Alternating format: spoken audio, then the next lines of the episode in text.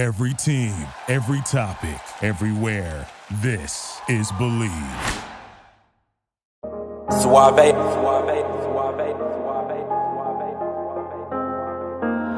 I've been in my bag for a while, I'm invincible. Story of a young boss, grinding shit get critical. Calling on my bros one time, cause you special. I had some hoop dreams of right rounds for my mentor. Every target that I shoot is on point like a pencil. Different road, changed relationships, I'm so sorry. Came up from the trenches and I made it, I say hardly. Now. Bet Online continues to be your number one source for all of your basketball wagering needs, including pro and college hoops throughout the year. With up to the minute odds, stats, and trends, you can follow your favorite team's path to the playoffs with in-game live betting, contests, and all the best player props. Experience the world's best wagering platform anytime from your desktop or your mobile devices. Head to Bet Online today to become part of the team and remember to use promo code BLEAV, that's B-L-E-A-V, for your 50% welcome bonus on your first deposit. Bet Online, the game starts here. All righty, guys. We are back with another episode of the What's in Your Bag podcast presented by Bet Online. I am your host, Andrew Robinson, and I am joined by my special, our special, special guest host, Alexis Davis, who just came back from covering the Super Bowl. So, Alexis, thank you for coming on with us today. Glad to have you. Yeah, so happy to be back, especially back in Phoenix because it was cold, windy, and rainy at the Super Bowl. For those that were there, they know I had to personally go out and buy a coat. So definitely a great experience, but happy to be back in sunny Phoenix. Yeah, I'm liking the, the USA jacket you got going on over there too. Okay, I see the fits. I feel like I'm on a, you know how they be like uh top Amazon bottoms thrifted. But yeah, so this is thrifted. Um, so yeah, go okay. go get that. love it, love it. Now, before we introduce our wonderful guest for today, somebody who we're super, super excited and honored to have on the podcast, you know, we got to get the business out of the way. Guys, if you're hearing this on Spotify or Apple, go ahead and give us a five star rating. Drop a comment, give us some feedback. It goes a long, long way. If you're watching this on YouTube, make sure you stop what you're doing. Go ahead and tap that subscribe button. It goes a long way in getting this show out to the people who need to hear the good gospel of the What's in Your Bag podcast. That was my guy, Pull Up Tay, on the intro. It's going to be him as well on the outro. Make sure you guys are streaming his music and showing my guy some love, one of the hottest up and coming artists out of the DMV. But without further ado, guys, as you can see, we have a special, special guest today, somebody who me and Alexis are super, super excited to have on, somebody who we're super honored to just talk to, pick their brain, somebody who has a wealth of experience in the industry. We are pleased and honored to be joined by KJ Wright, who is the host and sideline reporter for the Memphis Grizzlies. Um, KJ, thanks for joining us today. I am so excited to chat. Yes, yes. So, um, obviously, the season is upon us. We're getting ready to get into the break with All Star Weekend getting here coming up. So, just talk to us about the season so far. What are your thoughts on this year? Obviously, it's been a little rough with the injuries and up and down with the Grizzlies. But what is what is you know your perspective been thus far of, of the season and heading into All Star break? The season has been different. So I came in. I'm in my fifth season, so I came in like with Ja, with Taylor, and we have had success all four years. So this year it's been obviously a lot different because we have one standing starter who's even like left, and so the storytelling is a lot more difficult. Like usually I, you know, like I host the team's podcast and it's like, hey, we can talk about winning. We can talk about how much fun everyone's having. It's a little more difficult. It's a little more difficult this year. And so uh I was talking to um Natalie Kerwin, she's sideline reporter for the Detroit Pistons. And when they were going through that losing streak, the like 20 something game losing streak, we were talking about how if you can successfully report and keep your fans entertained during like really tough stretches and really tough seasons, then like you are going to be a better journalist for it. Because imagine doing that and then covering a winning team. And so I'm just trying to look at it in a positive way. There are still things to talk about. Uh, it's just been harder. And I don't get to do walk off interviews. We won like three games at home, four. Mm. No, it's, it's definitely, definitely tough. Definitely tough. Mm-hmm. Now, I always, one thing I always, I guess, am, I'm intrigued to watch from the sidelines. Like when you guys are doing little post game interviews, and it's like, let's say it's a a big time game winner or something, and you know, guys always come over with the water to try to splash the guys. Have you ever gotten caught in one of those uh, water tosses? and do you see those coming from before? Like, I'm always intrigued to see how you guys kind of dodge those sometimes. yeah, the Grizzlies don't do water. Um, but they and they would tell you that they started the like mob after the game. Yeah. They've been doing this for like three seasons now, where like if someone has a really good game, like the whole team comes over and like mobs it. Like you've seen it when like Malika came here and she was interviewing Des. Like the whole team was like almost like, all right. And we've like I've obviously had that, but also you get used to that. Like it's been three years now. But they, no, they've never they've never watered anyone. I did see um Brooke Olzendam, who's the sideline reporter for Portland.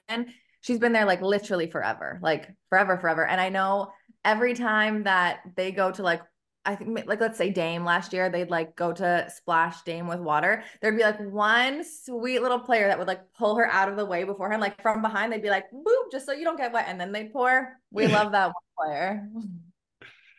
You mentioned too how um, Detroit obviously went through that long, long stretch of not winning games, and how you were able to rely on Natalie, who does like a great job with, the Tigers, Pistons, just all things um, Detroit. I always wonder how she juggles like so many sports, especially because I feel like it's kind of hard to be an expert on every sport, but you're kind of expected to be when you have that mic. So, kind of just how was it to be able to have that conversation and kind of already have that established relationship with her to kind of be able to talk to her and rely on her when the Grizzlies weren't doing as well? Because obviously, even if they're winning or losing, you still have an obligation to, you know, tell a good story. So, how was it to be able to rely on her, someone else who's a team reporter, to kind of just talk to you about what she did during that stretch?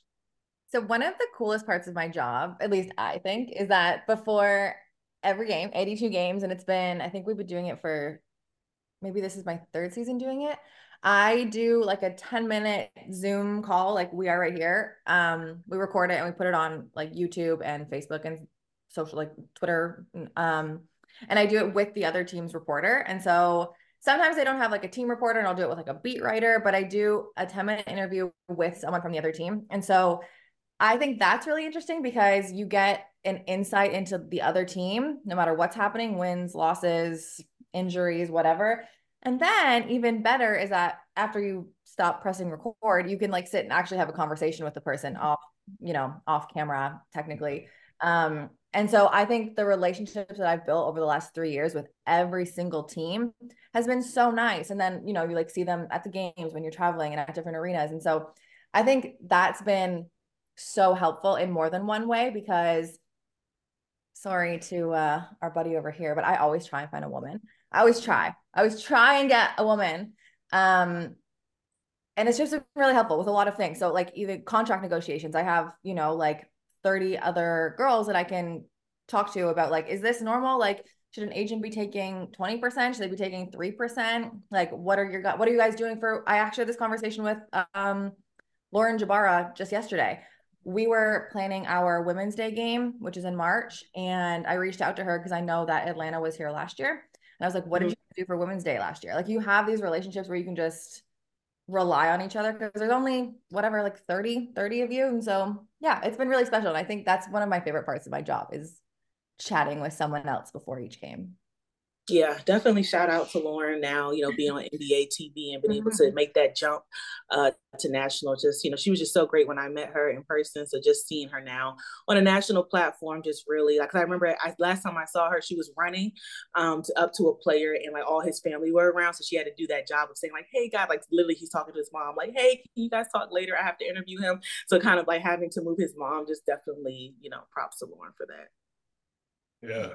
That's awesome. And trust me, guys, no no offense taken. You know what I mean? All Facts Media, we're we're uh, we're, we're definitely in our women in sports era right now. That's us attest, man. We had Sydney on. Shout out to, I also give a shout out to Sydney and Casey because um, they both were advocating for us to get KJ on the show, and we made it happen. You know what I mean? They spoke very, very highly of you uh, on their episode. So um, we're, we're honored to, to, first of all, have you on the show, obviously, but also just you know highlight the many women in sports that are doing amazing things, like Alexis as well, which well, I'm glad to have her on the show because she keeps me on my toes always as well. um, but I want to get into your journey and, and your your your past life almost before you got into the, the media lane uh, when you were the hooper. You know what I mean? And oh obviously your your hooping days have been well documented. I know you talked about it a bunch, so I won't ask you to recap that. But what, the, the question that I have for you is, um, you know, your senior year at Ryerson, you had a very, very good year. I was almost 14 points per game, you know, 43 pointers. You had a all-time, you know, record and made threes over a career, right? So it wasn't like you were just out there standing around, you know what I mean? You could really hoop. And I think one of the questions that I'm always curious about is what was that decision like for you to decide to put the basketball down? Because you mentioned that one of the main reasons why you decided to take that fifth year and do the master's program was because you were like, yo, I got one year left of basketball. Like, I really want to continue playing, you know? So it was clear that you obviously had a love for the game. You were good at it. So did you ever contemplate playing professionally, like maybe either in Canada or overseas? Like, and then if so, like, or if not, what was that thought process like for you when it was like, hmm,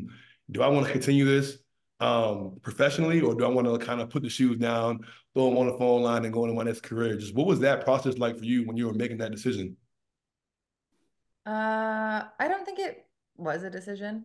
Like, eh, like any anyone who not anyone, I'll say a lot of the time, if you are growing up in Canada and you're really good at basketball, you go D1.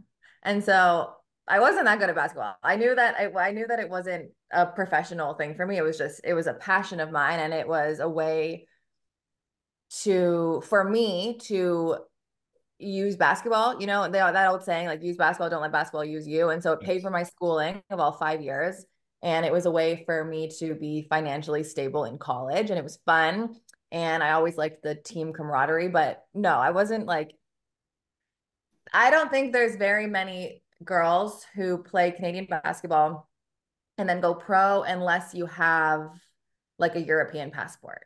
Mm-hmm. Uh, and that's no knock at Canadian basketball. I loved my five years there, but I'm not. I'm not competing with Kia Nurse, who you know went and won eight championships at UConn. So no, it wasn't really a decision. There's no professional basketball in Canada for women, mm-hmm. um, and there's just not as many opportunities for women either. Like you have to remember, like I'm older too, so there's more opportunities now. Yeah. Back when I was there, there was like barely a a women's summer league to go play in, like in the off season. So yeah. not really a decision. I always kind of knew that like after college, like that was my peak in terms of like what basketball was going to be for me. Um, and then at that point, it was just how do I keep basketball in my life, like in a way? Because again, like at that time, even when I graduated, um, like I didn't I didn't get to play in summer leagues after that. I didn't get to like go to like a rec league. I would like try and go to the YMCA and play with some of my old teammates, but no boys want to play with you and when they do, they don't actually play. So, I don't know. I just I kind of always knew even going into college that was going to be what it was. Got you. Got you. Um so I'm gonna need you to, to confirm this this story from me because I read this in an article. I read this in an Uh-oh. article. Like I was like, hold on, man. This this is this is the if it's true, this is a testament of your dedication and, and your your your willpower to kind of get into the industry. But so I read that um, after you were kind of trying to figure out like you know get your foot in the door with the industry, um, you were trying to get a job at TSN, and mm-hmm. I read that you like knocked on the door of like the head guy at, at TSN's house or something like every six months or something like trying to get a job. And eventually, like it paid off. You ended up meeting this guy, and um, that kind of probably into opportunity to work the um, BioSteel Canadian Games, which was like the Canadian All Star game um, over there, and it kind of kind of snowballed as like your big break into the industry with covering high school athletes, and then from there it's kind of like rest of history type, type of thing. So I want to know. You, you make me sound like a psychopath. I want that, that's what I read, and I'm like, okay, hold on. Is this like a physical like knock on the door? Like I need to I need to I need to get the insight into this into this story. Okay, so I definitely never like knew where anyone lived. Okay. I'm not a crazy stalker. I um I had some I just wanted to I wanted everyone to like know my name. So I would send emails all the time, like cold emails, like, hey, here's my demo. Hey, I live in Toronto. Hey, this is me. I would also send Christmas cards. Mm-hmm. Uh, I, I had them made with like pictures of like me reporting. Uh, I would send those, and you can just send them. You can find anyone's address. Like you guys could send me a card right now. You can find my work address, not home, like your office address. Anyone Don't tell me. I'm gonna start googling. well, Valentine's Day is tomorrow, so Ooh. find my address, send some flowers. Pro uh, I would send Christmas cards. I would send emails like a lot, and to any email that I could find. Uh, I was big into LinkedIn. I would reach out to people on LinkedIn all the time, just ask them for coffee, ask them for advice. I ended up meeting with the at that time, I don't think he works there anymore. At that time, the head of like TSN hiring. And I just asked him if, you know, like I could just come talk to you. Like, let me just have a little combo. And yeah, um, I ended up meeting him a couple times. We actually worked together uh maybe last year or the year before on a new project that he has, just as like a little side freelance thing because again, relationships are so important. So even when he was done with TSN, he reached out for me once I was here to like be a part of what he was doing now. And so that was really cool. The BioSteel thing, so it would be the equivalent of like the uh, McDonald's All American here. And so that again, it was a relationship thing. So I knew the guy who was ha- like in charge of NBA TV Canada, and he still is. He's a great guy. And he was at this high school game that I was at, and he was like walking out. And in my mind, I saw a little light bulb, and I was like, I have to go mm-hmm. chase him, like, duh. And so I like saw him walking I like sprinted down the stairs, and I was like, Hi, Dwayne.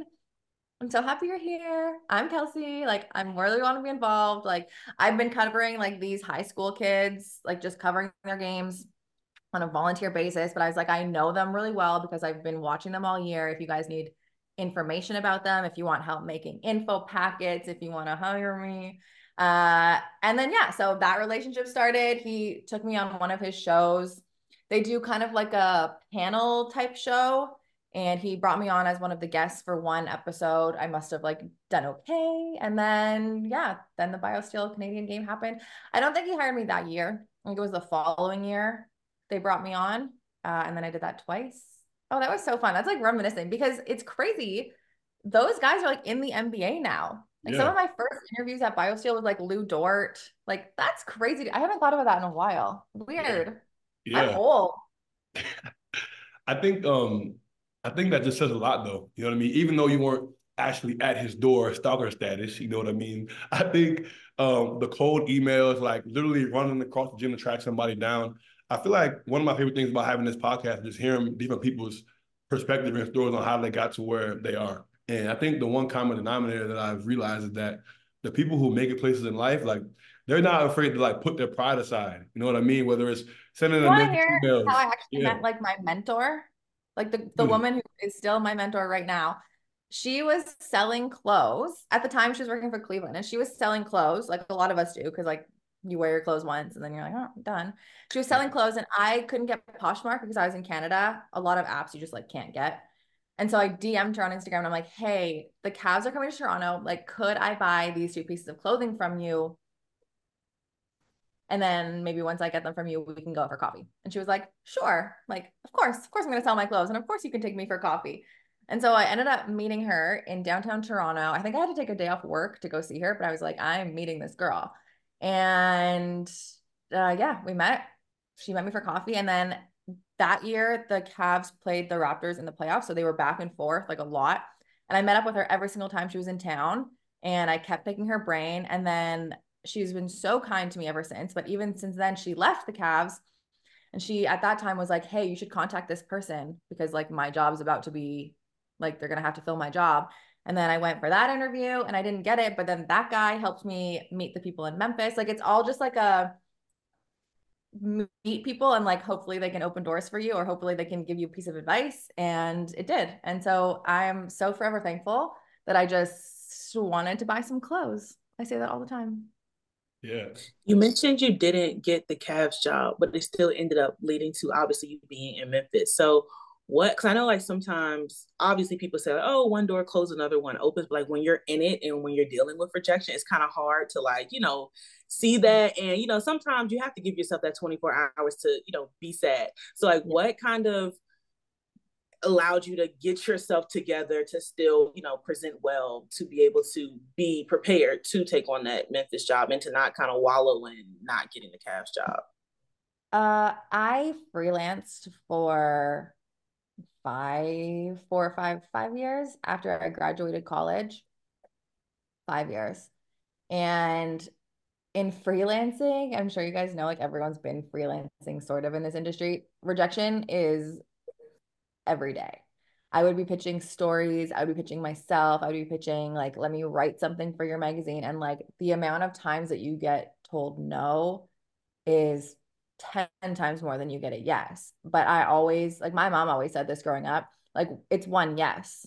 So like the amount of times that I reached out to people, the amount of times that you know, I asked people for coffee, like you just needed one yes. Like I need I just needed Memphis to say yes.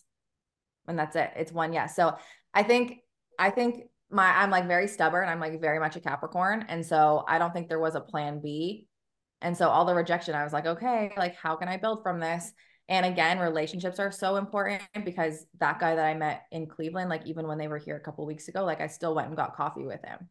And it's not like a let's get coffee because I want you to help me with something in the future. It's coffee because like you make genuine relationships and then those people not like I don't even need him to help me moving forward, but like he has helped me in the past and like those relationships don't go away. And this industry is so small. And I'm sure you guys know that. Like I'm sure every like look at Sydney and Casey. Like the industry is so tiny that I think if you're just like a good person and you get a billion no's, eventually you're going to get that one yes, and then everything's going to change.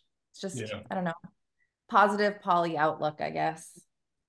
No, 100%. And I think for you, right? So I think that kind of segued into the next question that I had. Like, you know, you mentioned freelancing and dealing with rejection and dealing with those no, no, no, no's, right? Like, um, but eventually you do get that yes that like changes everything. You know what I mean? And for you, what was that like yes moment for you? Like when it's like, oh, I, I finally, I finally did it. Like I'm finally, I finally broke through. Like I read another article. It was like when you first started, you got laid off twice in the first year, like from 2014 to 2015. You know what I mean? And it's like, Jesus, layoffs. Like, and then you finally get that. Like I, I finally did it. You know what I mean? Like, what was that big yes moment for you? Yeah. Oh my God. You really did your research. That gives me anxiety, like thinking about it. So I worked my uh again relationships it's so crazy. So right out of college my i had a college professor who worked at like one of the biggest newspapers in toronto the toronto star and i really liked him. And so we had a good little like relationship. Um and so right after college he, he called me or emailed me or however you did it back then because i'm old as hell. He wrote me a handwritten letter on a stone and he was like hey uh, we're hiring some people for this new app that we're making. Like, I'd love for you to join the team. And I'm like, oh, sure, of course. It like paid next to nothing. And it was in a newspaper. Like, I knew I didn't want to do that, but I was like, cool, a job in the industry, like, dope.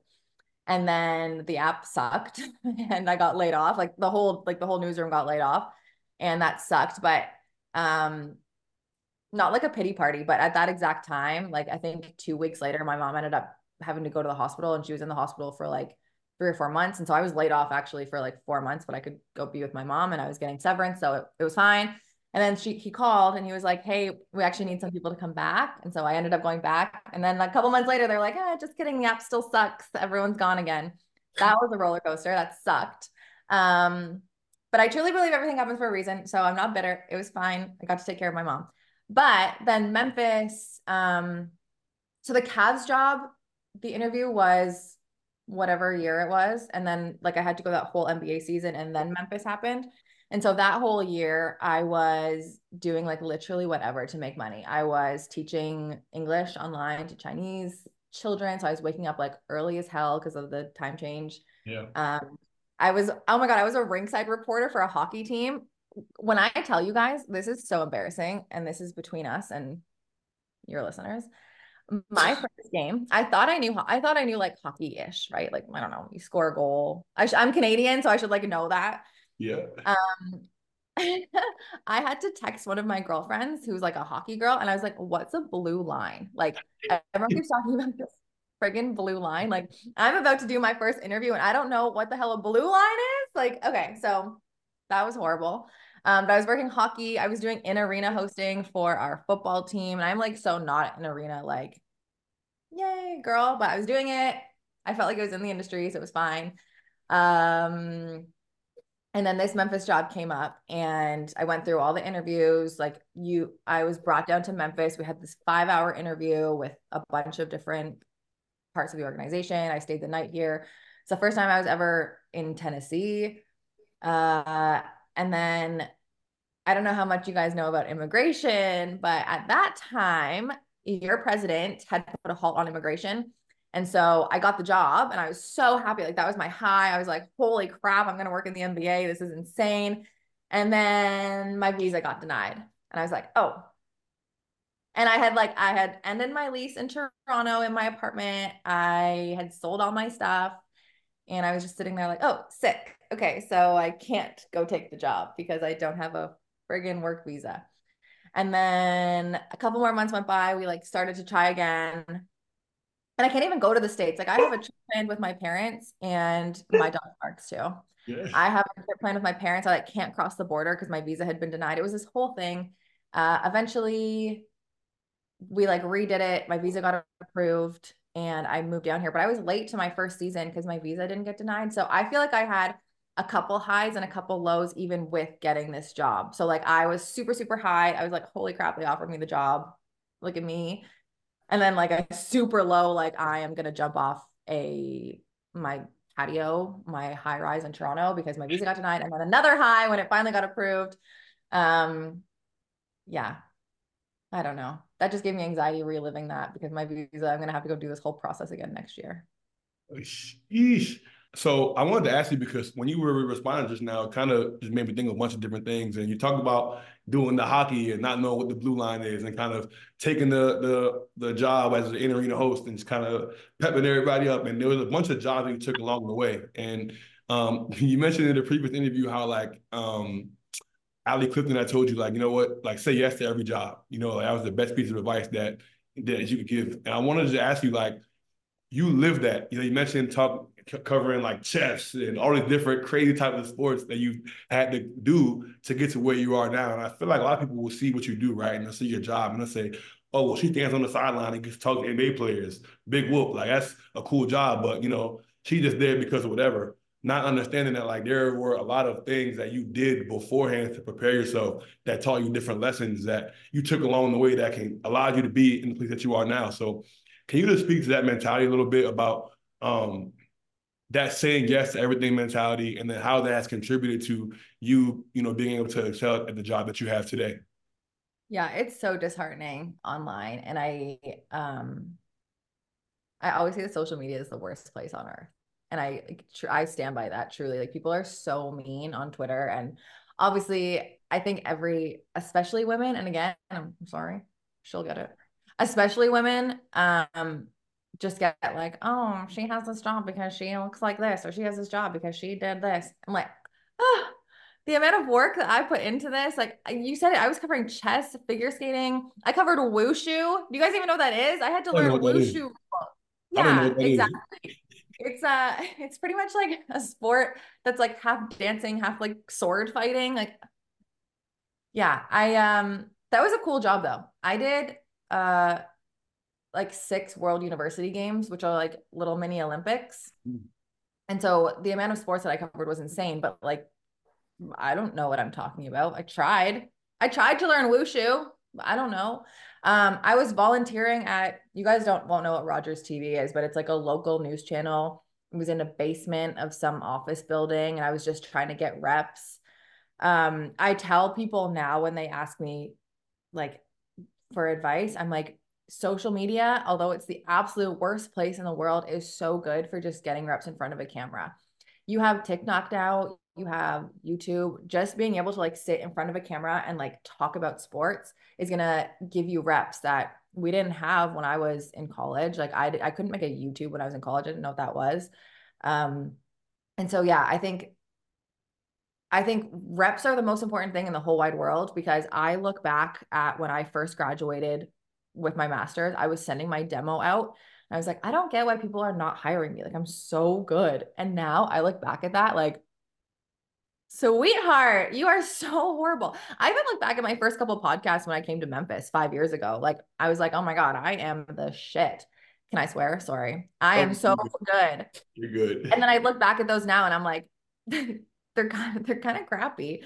Uh, and so obviously like reps, reps, reps, reps, reps, you're always going to be growing. And so if you say no to any opportunity, you're saying no to growth, is the way I looked at it, no matter what sport it was, no matter what.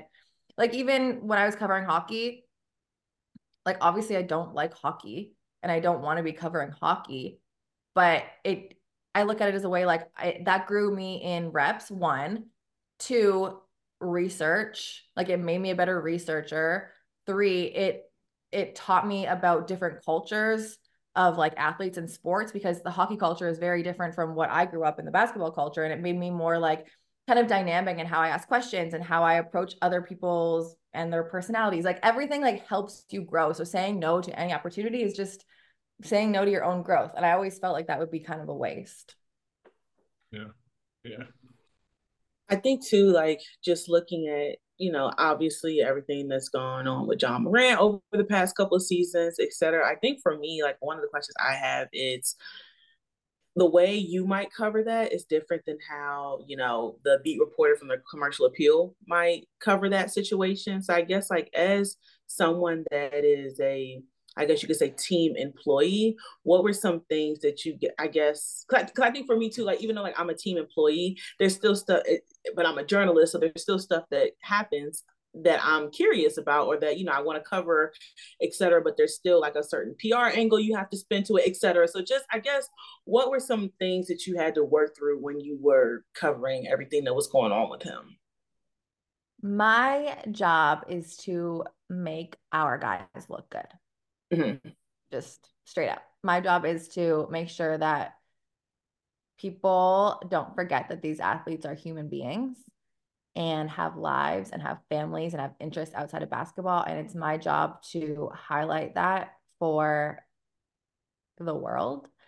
And Ja Morant, although he is this global superstar, is a guy, is a regular guy who loves his daughter, who makes mistakes, just like all of us make mistakes. It's just amplified because he's an absolute superstar. And so I don't think anything changed in my job.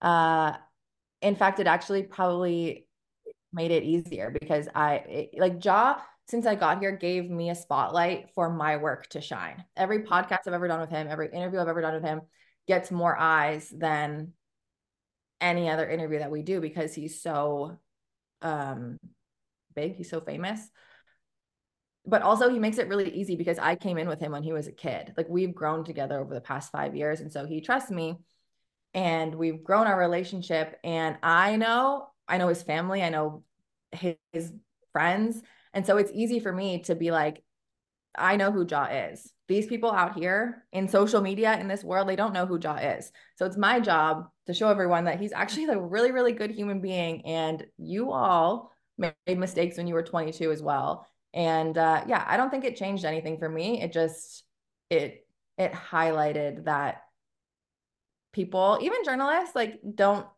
don't know these athletes the way that we have access to them. And so just keep on doing my job. I hope that I I hope if I could change two people's opinions or highlight the fact that these athletes are human beings to two people, then I feel like I did my job.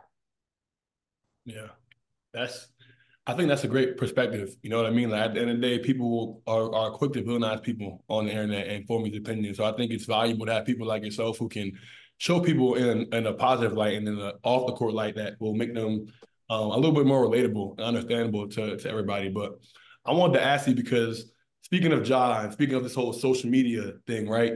Um, there was a little meme or picture that had went viral recently with you interviewing Ja at a game this season. I think the caption was like, "Oh, Ja has elite eye discipline" or something like that because he was like there, like straightforward, and it's like I feel like a lot of times I Taylor Rooks talked about this um, a plethora of just people commenting on your body or your looks and things like that. So when you see things like that, and you mentioned social media is like the worst place on the in, in the world, like how does how do those comments from people on social media or does that affect you from doing your job or how you prepare to do your job or how you may think about how you're going to dress for the job like how does how do those things people make comments like that um, affect you on a day-to-day basis or how do you guys deal with that to continue to show up the way you are and and you know do your job to the best of your ability I didn't leave bed for two days. It was actually really hurtful. And there were so many people that were reaching out to me in like a kind hearted, like nice way. Like they'd be like, Hey, I saw your picture. Like you're going viral. I'm like, I'm going viral for like not the right thing, you know? Like it's no, it's no one being like, Hey, check out her work. Hey, she's worked hard to be here. It's like, Hey, she has big boobs. The players all must want to look at them. Like it was, it was actually so offensive. Yeah. Um, I hated that a lot. Uh, it's it's rolled over now and I know that the news cycle is like a few days and in the end it like will be helpful. Again it's eyes and like hopefully uh, people followed me because of that which I hate but now they're following me and now I can show my work to people. Um but no I hate it. I hated every second of that. Every single second of when that was happening. It was like a week long. And Ja, Ja actually apologized to me. Like that breaks my heart too. Like I just don't think people understand that they're like you can be professional and look good. I don't know. I I never understood the like the oh my god, she and this is not even just she, like anyone is not doing her job good because she's wearing a dress. Like I don't know. Yeah. I'm I think I'm still trying to uh process everything. Yeah. Still it's still a fresh wound.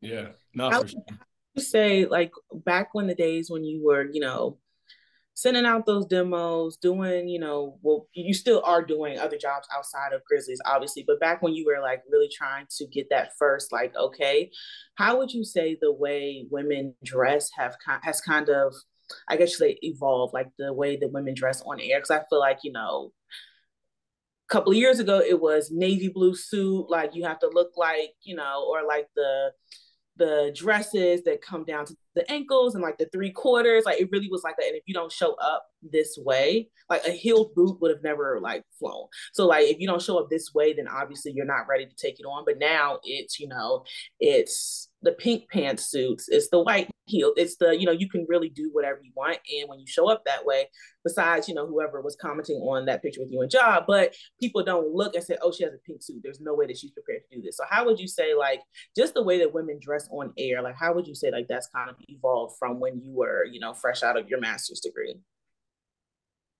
Yeah. I mean, I fell victim to that as well. I know when I was in college and also your professors tell you to dress like so stupid mm-hmm. uh, i think there was like this this stereotype's not the right word but like this standard of dressing and i think that went for women like across like not just sports like news sports weather everything. That was like this is how you have to be to be professional. This is what you have to be to work in a man's field. You have to dress like like a man, like a suit, you know? Um, and I think I think just women in general have evolved and that's helped the empowerment movement. I think there's different body types now. I think there's different skin tones now. And I think you're almost encouraged to like be yourself instead of trying to be someone else. Like I know when I first got into this, I was definitely trying to be someone else. I was trying to like I was 20 something and I was dressing old as hell you're trying to be what you can see instead of just being you and then just using your brain and your mouth to be prepared. And I think a lot of the time back then, like young girls would see women, oh, my computer is about to die, would see women um, and be like, okay, she's wearing a suit, so I have to wear a suit. It doesn't matter how much I know, it doesn't matter how prepared, how much work I put in. No one's going to take me seriously unless I'm in my three piece suit. And now I think women have have become less of like a oh my god they have a woman on their broadcast team more as like a oh there's a broadcaster who just happens to be a woman. Who the hell cares what she wears? She like what she's saying is more important. And i think i don't know. I think uh, i think it's come from normalizing just women in the space period. You know? And and it's also i don't know. There was this like very like structured this is who a sideline reporter is or this is who an analyst is. Like we have women analysts now. And now it's this could be this is an this is a sideline reporter just happens to be a girl and she's dressing for her body type. Like if you put me in a suit i promise you i will i will not i will not look good. Like it's just that's that's the way my body is. I just i would be busting out of it. Like it's just not gonna happen. And so i don't know. I I think just normalizing that like you are your position and you happen to be a woman has changed the way that everyone looks at having women in the space. Yeah, I think too, just to add, like for me, like I used to try to wear those dresses and the heels and like, you know, the only the closed toe stiletto heels with the dress. And I feel like when I was in that, in a way it's supposed to empower you to do better but to me i felt like when i was wearing that versus like i'm literally going to work in this after after we're off i'm going and i feel great. This is my first time wearing this to work. I know people are going to comment. I'm excited to wear this to work. But i and you like don't have that imposter syndrome being like i'm dressing yeah like yeah and i feel like when i would wear the dress it's like i i almost would perform at a lesser level because i feel like when i'm wearing what i want i just feel so good to take on the day. Like this is my first time going back to work in a week because i was in vegas for super bowl and i was dreading it but then once i put on what i wanted to put on i'm like oh after we get off this dress, after we get off this podcast with KJ, I'm gonna have a great, you know, shift at work. We're gonna make some great content at Mercury, and we're gonna have a great day because I'm wearing what I want to wear. So I definitely do think like wearing what you want is like really important. They say look good, feel good. That's a real thing, yeah. yeah. Play good, play good too. You know what I mean? You walk in the arena with the good tunnel drip. you know what I mean? um, no, I think that's a great point, and I think that kind of also segues into my next question because um, kind of on the same just working attire, social media kind of thing, right? Recently on your Instagram, I saw that you've um, outed or exposed this one this one fellow uh, because, and we won't say what he said because we're not going to give this this this person the time of day, but he made a very mean comment in your DMs, and uh, you posted on your story like, "I got time today," like you know, you're not about to how you how can you have this in your bio and then say something like this in my DMs. You know what I mean? Like it's crazy. And I feel like me as a man, like reading that, I, I like cringe on the inside. Comes like, yo, like men are unhinged. Like I don't understand how people can send these type of things. I can show you my DMs. I get thousands of those DMs. I was just honestly, I was kind of bored. I had so many of my friends be like, um, what the hell? Oh I had, sorry. I had so many of my friends be like, delete it. Like, don't let them get you. I'm fine. No, because uh, like, what, I, that's what I kind of wanted to ask. What made you like, no, I'm posting this? Like, I think people need to see this. You know what I mean? I think it's important that people do see the reality of the nasty things that people say um, in the DMs behind the privacy of, oh, they're not going to expose me or whatever. You know what I mean? Like, sorry. Um, I think that people, I think that people send DMs not knowing that, again, this comes back to like not knowing that I'm a real human being. Yeah. And I think people send mean DMs to get a reaction out of you. So I probably shouldn't have posted it. And I think people send mean DMs because they think that I'll never see them. But I read all my DMs, you little psychos. I have lots of free time. People are crazy. I don't I I don't understand. I don't want if I was in a different industry, if I was like a scientist, I would never have social media. I actually hate it here. Yeah, it's tough. But what I guess what if you could say send a message to I guess maybe somebody who's listening to this that um people that don't really understand like what you guys go through or I guess a message to the men out here who might send these crazy DMs like what would you say to people um who choose to be nasty and negative on social media to people that they don't even know I don't know if I have a message. I, I don't know like why. Like for like what do you get out of it? Like for what? unhinged behavior. Unhinged behavior. unhinged behavior. I think my, one of my coworkers said it best. He was like, "Does anyone you know, anyone you're friends with, would they go on Instagram and leave nasty comments?" And I was like, "No, my friends aren't psychos." And he was like, "Okay." So the people in your in your DMs in your comments saying really mean things. Like you can publicly, people, if you go to that picture of Ja, I publicly, people say really mean things none of no one that I know would do that. And I know a lot of people. Yeah. And so the people that are doing it are not like right in the head. Like if no one you know would go out of their way to do that, then like who are these people and like what do they have going on in their life that it would you would let it affect you? You know? Bots. Bots. You would never do that. Never, never, never. No. A normal person wouldn't.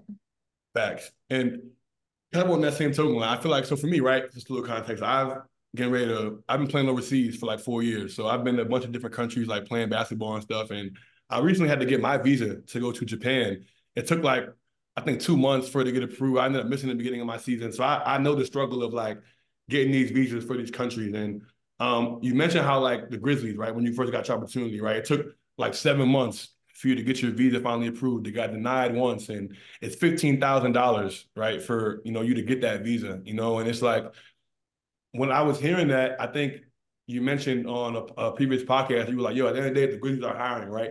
And it's KJ and it's her circumstances, and it's another girl that's in America, they're gonna hire her because I don't gotta pay fifteen thousand dollars. I don't gotta wait seven months for her visa. And when I heard that, it was like, yo, that just tells you how much the Grizzlies valued her and wanted her. And was like, no, like we're gonna put up with the seven months visa. We're gonna pay the fifteen thousand for her to be a part of the team because they saw your work and they saw what you could bring to the team and they saw like you know like we don't care how many miles away she is or the visa like we, we want her to be a part of our team and our family and I think that that says a lot about you as a person, like not the way you look, not any of that, but just your work. You know what I mean? And for me, and Alexis, as somebody who people who obviously look up to you and respect your work, I think it's important for people to understand that as well because it's a lot. That says a lot from a, a, a company standpoint that they're willing to undertake those things to bring you uh, apart. You know, I think that if I could say one thing to the audience is like, understand that this is she is not one of them. You know what I mean? Like the work speaks for itself. Man, I kind of wanted to ask you, what did that mean to you that the Grizzlies w- were able to, you know, put all that to the side and say, hey, like, nah, KJ, like, despite what you have going on with the visa and you're in Canada and the 15 bands, like, you're gonna drop it for you to be a part of that team. Like, what did that mean to you that they decided to bring you a part of the team despite all of that? Yeah, I think we also got spoiled too because the Grizzlies uh, came from Vancouver, and so a lot of like the very, very higher ups uh, are also from Canada. So like my direct boss is from Canada. The head of like, I don't really know what her title is. The head of basketball operations is also from Canada. And so they had been through this whole process before. Um, and so I think I got very spoiled in that sense. But you also look at um, look at someone like Meghan McPeak, who is she works for Washington. Uh, she's Canadian, and from the sounds of it, like when I was first getting my visa, it sounds like it was like a non-issue. And so I think uh, if you like find a talented person, you would do anything to bring them down. I don't know. I think I always thought I got spoiled, but then more and more women are coming to, to America after me. And so I think I think Canada just has a lot of really talented people. And we only have one team, so we're trying to spread out. Yeah. I know some people like they don't really like to talk about money, finances, and brand deals and the money. You know, anytime you bring up money, people are kind of like, eh, let's stay away with that. But I guess, you know, if you're comfortable answering early on in your career, you know, you're going from freelance job to freelance job, you're getting laid off, and, you know, you don't really know. It's not like every two weeks, you know, every two weeks a month, you know, you're going to get this paycheck, etc. So, what were some things, I guess you could say, to not just young women, but just people in general that are starting out. For instance, like for someone that might have to go to local news where they're only getting paid thirty thousand for a year contract. That that's a real thing. So, like, what what were some things that I guess that you did early on to kind of budget your money? Because I kind of think for women. It's a little bit harder. Um, I guess I could be biased, but I think for women it's a little bit harder because yes, you have to budget, but you still have to have your hair done. You still have to you you have in your head you think you need a new outfit for everything. You know you really don't. But like every time you're on air, you think you got to buy a new outfit. Every time you're going to Super Bowl, you think you got to get you got to buy a new outfit for each event that you're going to. So like I guess early on, what were some things? Yeah, your nails like full set is ninety dollars these days. Like even if you're going short. So it's just like what were some things? what were some things early on that you did as a woman to kind of budget? Because obviously obviously the stability is just like this. I hate that you asked me this because I think I'm probably the worst person to ask because I ha- I don't budget. I'm a, I'm I live life on the edge. uh, I uh no I okay, but I I was also like I was like very much more low maintenance. Like I have never dyed my hair. I didn't get my nails done. I would like paint them before, like I didn't want chipped paint, so I would just like paint them myself before I would go on air. Um, oh my god, this is so bad too. And again, I don't think I've ever told anyone this. When I used to do, when I used to do um, March Madness hits, they were hits for like 30 seconds on TSN or on uh, like TSN has like a news station as well that would do like a little piece of sports. Mm-hmm. And it was right across the street, like literally right across the street from a Winners. Do you guys know what Winners is? Kind of like TJ Maxx. Okay. TJ Maxx-ish. Yep. And I would go and I would buy a shirt and I would wear it on the air and keep the tag on and then take it back. You would take it back. I don't, I don't advocate for that, but I did that. I did that I did that a lot. I was like, I'm wearing it for 30 seconds on air. That's so bad though. Don't do that. Well- Don't do that. No, if it makes you feel any better, I wasn't. I was talking to Andrew earlier about how I had to buy a coat when I was at the Super Bowl, but in my head, I really did not want to buy the coat because it's so hot in Phoenix. Like I don't want to have the coat, and the tag is still on the coat. And when I get off, it's already in the car and it's going back to Forever Twenty One. I don't care, literally, because I'm not gonna wear the coat. Like, I, and then for me, I didn't pack one because it's never cold, rainy, and windy in, in Vegas, but it was, and I was working outside on a set. And I was like, okay, I'm just gonna buy this coat. Everyone, be careful around me. Do not spill shit on this coat because it's going back when I get back to Phoenix. I don't need a coat. Like it's it's warm. Okay, so we've all we've all done this. Yeah, we've all been there, so don't feel any shame. That coat is still going back, and in three to five business days, it will be back in my account. and it's in good condition. Someone else can buy it. Y'all are hilarious. I've actually never done that, but y'all y'all might put me on some game. I might Well, go. whatever. The way I look at it is when you have a stylist, they return a lot of clothes. So technically, you're just being your own stylist. You're just I love that. So you know what? I'm I'm going to All Star Weekend this week, so I might gotta go to Indian and and real quick. and keep the keep the tag on for the flicks. Hey, so are you going to All Star this year? Uh, boo-hoo, dang. Well, you know what? It's okay. I'll still take the the the the piece the, the tips that you guys are y'all giving out free game right. What would you about to say, Alexis? I feel like I cut you off. You about to ask a question? Oh no, I was gonna ask. You mentioned having a stylist, and I um, how like would you say like now? Do you still buy your own clothes for being on air, or like do you have a stylist? Like how do you prepare your on air? I guess appearance. I buy my own clothes. I am like so not into renting, even though sometimes these girls come to town and I'm like, oh my God, I love what you're wearing. They're like, rent the runway. I'm like, shit, you guys look really cute. Just not for me. Again, I think it's just my I I know how to dress my body. I don't have like a regular body. And so I I feel weird like renting and then I'd have to alter and it's just not for me. But it looks great on a lot of girls. I buy my own clothes. And again, relationships. Uh, we had a player named Kyle Anderson who was here my first and second year, maybe. Oh no. And you get to, you know him. I worked out with him back in high school when we was preparing for the draft. Yeah. He's a great human being. Um, he was here, and so I got to know his family. Maybe he's here for three years. I don't know. I got to know his family really well, and because they're always sitting courtside and like whatever, you just you know people's families just because they're there. And when he left, um, his sister had reached out to me and she was like, "I'm really gonna miss you. Like, please stay in touch. Like, once a Grizzly, always a Grizzly." And I'm like, "Girl, yes, I love you as well. I'll miss you a ton." And then I um went to New York and like we went out together and we like I never like I never like fraternize when they're on the team because I feel like that's weird. I'm friendly. But then when he was gone, I was like, oh, Britt, like we could be friends now. And uh, she's a stylist. And so now she will send me like, hey, buy this. Like there was one, she sent me this Forever 21 jacket, like very like something that is affordable. I think it was like $40. And it was this like big fur white and blue jacket. And she was like, wear this, wear this with these pants and this shoe. And like it popped off. And all she's asking for is like a tag because she's trying to grow her business as well. And like even uh last week, I was like, what shoes should I wear with this outfit? And she's like, not those ones. Cause she like knows, but because I'm friends with her, like all she's asking for is a like recognition. And so it's really easy. It's a good little partnership. She'll send me like, hey, this dress would look good on you. And I'm like, thanks, Britt. I'll tag you. So Brittany is awesome. She, I would consider her like my stylist, but yes, I just buy my own stuff and hope it looks fine. Shout out to Britt. Shout out to Britt. Shout out to Um, Britt.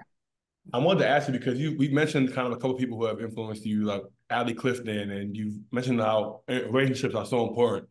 Um, I'm wondering, like today, right, when you are in a position that you are today, like even you mentioned like dealing with the whole Ja situation, it was tough. You know what I mean, like on your mental, and like you were still dealing with that. So like today, for you, who are some women that you rely on today um, to kind of support you or uplift you, or some women that um, are just a part of your community and tribe that um, I guess you lean on in, in times like that because I think community is important, and especially in this industry, you know, it's important that you have people that you can, you know, help out along the way or shoulder to cry on or a phone call. You know what I mean? So who are some of those people that have become a part of your your tribe and your community um, at for KJ today? How long do I have?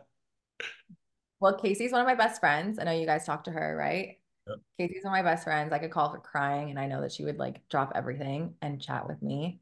Um, Allie is still one of my biggest mentors. I talked to her just last week for like an hour about like agent stuff. Um, man, the, I could go on forever. I have really good women in my corner. Uh, Ashley ShahAhmadi with Charlotte has been a really, really good friend. Lauren Jbara was a really good friend. We talked a lot about agent stuff a couple weeks ago when she was here. Like I, LaChina Robinson has always been someone that I look up to a lot, who helps me with demos. Like I don't know, I could go on and on and on and on and on. I'd say the the I like truly mean this. Oh, Amanda Flugrad helped me with agent stuff as well. I would say the the I hate the word sisterhood. I really do. But like the camaraderie of the women in this position, just because there are so few of you, like less than, I guess, three dozen, right? Like less than 30.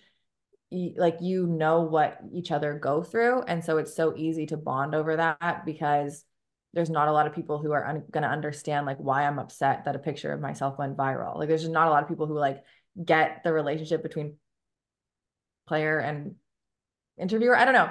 I just feel like the the third the less than 30 of us, I I would call any one of them right now and be like, drop everything I need to talk. I am feeling down. And I think that's a really special relationship to have. Yeah. Yeah. I guess too, like when you talk about the small group of you all that are, you know, either team reporters or, you know, I feel like different teams call it different stuff. Um, yeah, like digital reporters, like yeah, team yeah. digital hosts, like yeah. it's, it's, all in a, in a nutshell the same. So, like with so many women coming up now that you know want to want to essentially be um, team reporters, how do you and when you've been Memphis's team reporter for so long, how do you make sure that you kind of stay in the moment and just like remain grateful for the job that you have? Because there's so many women who would love that are in this field that are either looking to get out of local news and do something more like a, what you're doing. There's so many, and you know, the people in undergrad that look at you all, they're like, oh my God, they're living. This is the dream that I want to have, etc. So how do you, I guess, being that you are in that position, just remember to wake up every morning being grateful, you know, not being lazy, not taking shortcuts. Just how do you kind of just stay on your toes when there's so many, not necessarily not want to take your spot, but just are longing for what you have. So like, how, how do you kind of just make sure that you're staying grateful for where you are? This such a good question. Like literally such a good question because there are days and I shit you not, like it happened last night. I like it was halftime and I was like, holy shit, we're getting our asses kicked. Like, I want to go home. Like, this is, and literally, I kid you not, again, my best friend was sitting beside me because I brought her to the game and she was like, You're for real right now? Like, you're getting paid to watch this NBA game? Like, stop. And I think so many times I have to slap myself in the face and remember, like, when you guys just asked me about my, like, oh my God, yes moment, like, I think you have to remember, like, everything that I've ever done has led up to this. Like I'm so lucky and I genuinely love my job. Like I have a meeting in 20 minutes. Like I'm not dreading going into work. Like I I genuinely like love the people I work with. I have nothing bad to say about them. I love my team. I love the work that I do. And I think sometimes I think I think you can get like semi complacent in anything in life.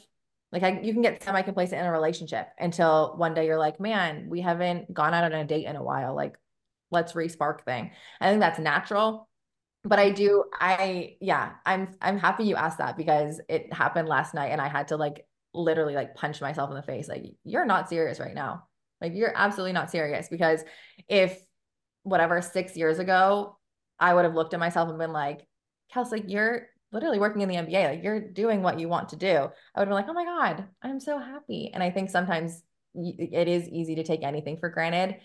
And it is like a little reminder every time. Like again, like I told you guys, I read all my DMs. I get DMs from young girls in college being like, hey, like I really look up to you. Like, can we have advice? And like those little moments, I think are the like the spark and the reminder. Like I like I used to do that. I used to reach out to people because I wanted to be them. And so I think those are the little reminders that are important to bring yourself back down. You're like, I'm I'm getting paid to watch basketball right now. If we lose, I don't have to do anything. Cool. I get to watch this game. Oh no. Tough life. yeah. That's awesome. That's awesome. I feel like so I know you're short on time. So I ask you um one, one more question and then we'll have some quick hitters and then we'll get you out the door. Um so I wanted to ask you, like you you mentioned, right? I think it's a perfect segue as well. You mentioned how far you've come and you know this dream job you have now, right? Like at this point in your life, what would you say is is next for you, right? If you could have like, you know what, 10 years from now, right? If I could be doing this, like, man, like, you know, if you still like what if you still have a dream job that's like, you know what I mean? Like, how do you kind of process what's next? Like, where do you want to go from here? Because at the end of the day, like, there's still so much ahead of you. There's still so much to be done. There's still like a lot of, you know, I'm sure everybody has dreams, aspirations for, you know, the future. So when you look at just everything you've accomplished up to this point, you know, where you started, all the long hours and odd jobs that you've done up to this point, you know, what would you say is next, you know, for you in your next chapter or I guess next phase? Funny you asked that too, because I think what four days ago I was having this conversation with Taylor, uh, you know, Taylor Rooks. Everyone knows Taylor Rooks. That was stupid. Um, I was having this conversation with Taylor and just I think to la like the beginning of last year, she helped me move my podcast from audio to video. And then we had this conversation because she was reaching out, being like, How's it going? Which also she's so amazing at. Like she is one of the people who will like reach out unprompted to be like, Hey, how's this specific thing? She's so great. Anyway, uh, she was like, What is like the next thing? Like we moved audio to video. So like what's next? And yeah. I was sitting there like, I don't know. I don't know what's next. Like I I I'm very happy with where I'm at right now. I know that there is like a next step. There's always more that you want to accomplish. And again, I'm very Capricorn, so I'm very like work ambitious. Uh, but I don't know. I wish I could answer that question. I don't know. I don't know what's next. I don't know if I don't know. I don't even know. I don't even know. I'm this far. I don't even know if I like my podcast is one of my favorite things that I do. I don't know if I go down a podcasty route or if I go down like a more like Lauren Jbara route. I don't know. I don't know. That's the beauty of life, though. That's the beauty of life yeah. is just letting it flow. And I think when you arrive wherever that next chapter is, you'll be right where you're supposed to be. You know. Um, but before we get you out the door, we got some quick hitters for you. Have a little bit of fun and uh, right. up. So, first one that we got for you is, and you got to answer this. All right, no, no cop outs. Favorite Grizzlies player to interview? Jaren Jackson Jr. And why? He is a big kid. He's so fun. He's super goofy. He can just be himself. And again, we've been together for five years now, so he's just comfy and funny. Okay. Okay. Life on the line. You have one call to make to save your life, and the person got to pick up for you to survive. Who on the Grizzlies are you calling? Who the most reliable? I would call. Oh, if X was still here, we just got rid of him last week. I would call him. I would call. I would call Luke Kennard. Mm, he seems reliable. Seems like a reliable person. Yeah. Yeah, and I think his his wife is about to give birth, so I feel like he's he's not like sleeping. You know, he's like always on edge. So I feel like he'd be up. So like, yeah. yeah. And I think it's so funny to say like somebody gives like reliable vibes. But go ahead. no, I said that because my so I have a fun fact because I have a twin brother. His name is Aaron, and uh, he worked for the Clippers last year. So Luke was on the Clippers last year, and my brother told me how like him and Luke would go to like LMU games together, and like he was such like a Luke goes everywhere. Luke goes to high school basketball games. He's yeah. everywhere. Yeah, he was like a super down to earth person. Like it was, it was super cool. He was like when he got traded from the Clippers, he was like one of the person he was gonna miss like the most when he left. Um, yeah. that's fair. All right, favorite restaurant on Beale Street. Uh, okay, well, actually, no disclaimer. So I I interned in Memphis, so I know like a lot of the great food spots are not. That's why I knew like the commercial. Uh-uh, Beale. They're not on Beale, so okay, you don't have to say on Beale Street. on Beale Street though. My neighborhood is top tier. Don't play with it. Okay, well, not on Beale Street. what? That's not on. That's not on no. Beale Street. No, oh, I thought it was. Woo. But, so I guess just in Memphis, I guess to bear to to phrase the question better, just in Memphis in general, like either like a hole in the wall place or like just your go to, like I really want to pay for some good food. Where are you going? Uh, Amelia Jeans. It's across the street from me. It's attached to the hotel that the visiting teams stay in. And it is, you walk in and you like feel like you're in New York and the food is unreal. It's brand new, but I love it. Okay. it's close to Beale. It's one block away from Beale. if that helps. Okay. Okay. Bet. Bet. Um. All right. So you're styling yourself for Grizzlies game. Give us the fit. It was, you know, I know you're you're you're a fashion girly, so give us. I have give, tomorrow fit right here. ooh. Okay. Okay. Sneak for the fit.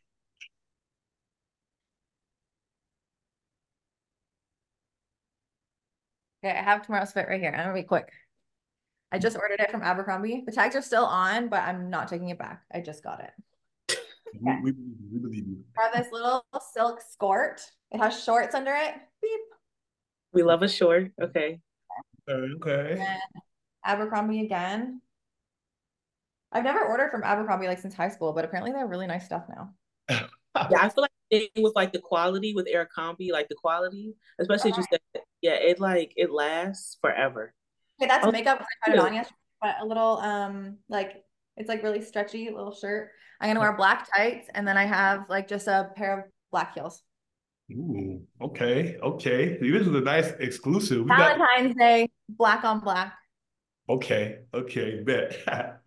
um. All right. So at this All Star week coming up, when this episode drops, it'll be the Monday after everybody's kind of decompressed from the, the, the All Star weekend hangover. So, give us your favorite All Star weekend memory or story.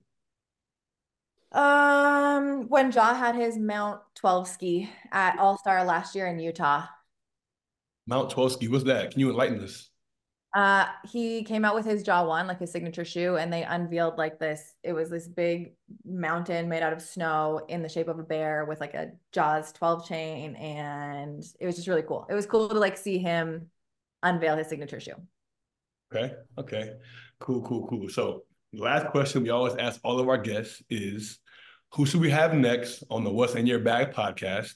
And whoever you say, you got to get back to your hooping days and get in your point guard bag and help us get them on the show. Um, I think you should have Ashley ShahAhmadi. Hmm. Okay. Okay. You've had her before? Never have. Never have. I have, yeah. I have. You talked to her already? No, I haven't talked to her before. I'm saying I know who that is. Oh, okay. Yeah, I think you should have Ashley ShahAhmadi. So we can make that happen. We can make that happen. Yeah. I think that's what you got to do next. Perfect. Perfect. Okay. Well, we'll be in touch after this to uh, hopefully make that happen. You can give us give us the assist on that one. Um, but Perfect. I think I four assists my entire career, but I'll try. I, I, I read something that was like you you were a, a corner specialist. Uh, Yeah, I just I just sat there. I didn't pass. I just Hey, listen, the, the game is about buckets. You don't need a pass. The game is about buckets. oh man, but um, I just want to say thank you for your time, KJ. Um, this was a wonderful conversation. I know I learned a lot.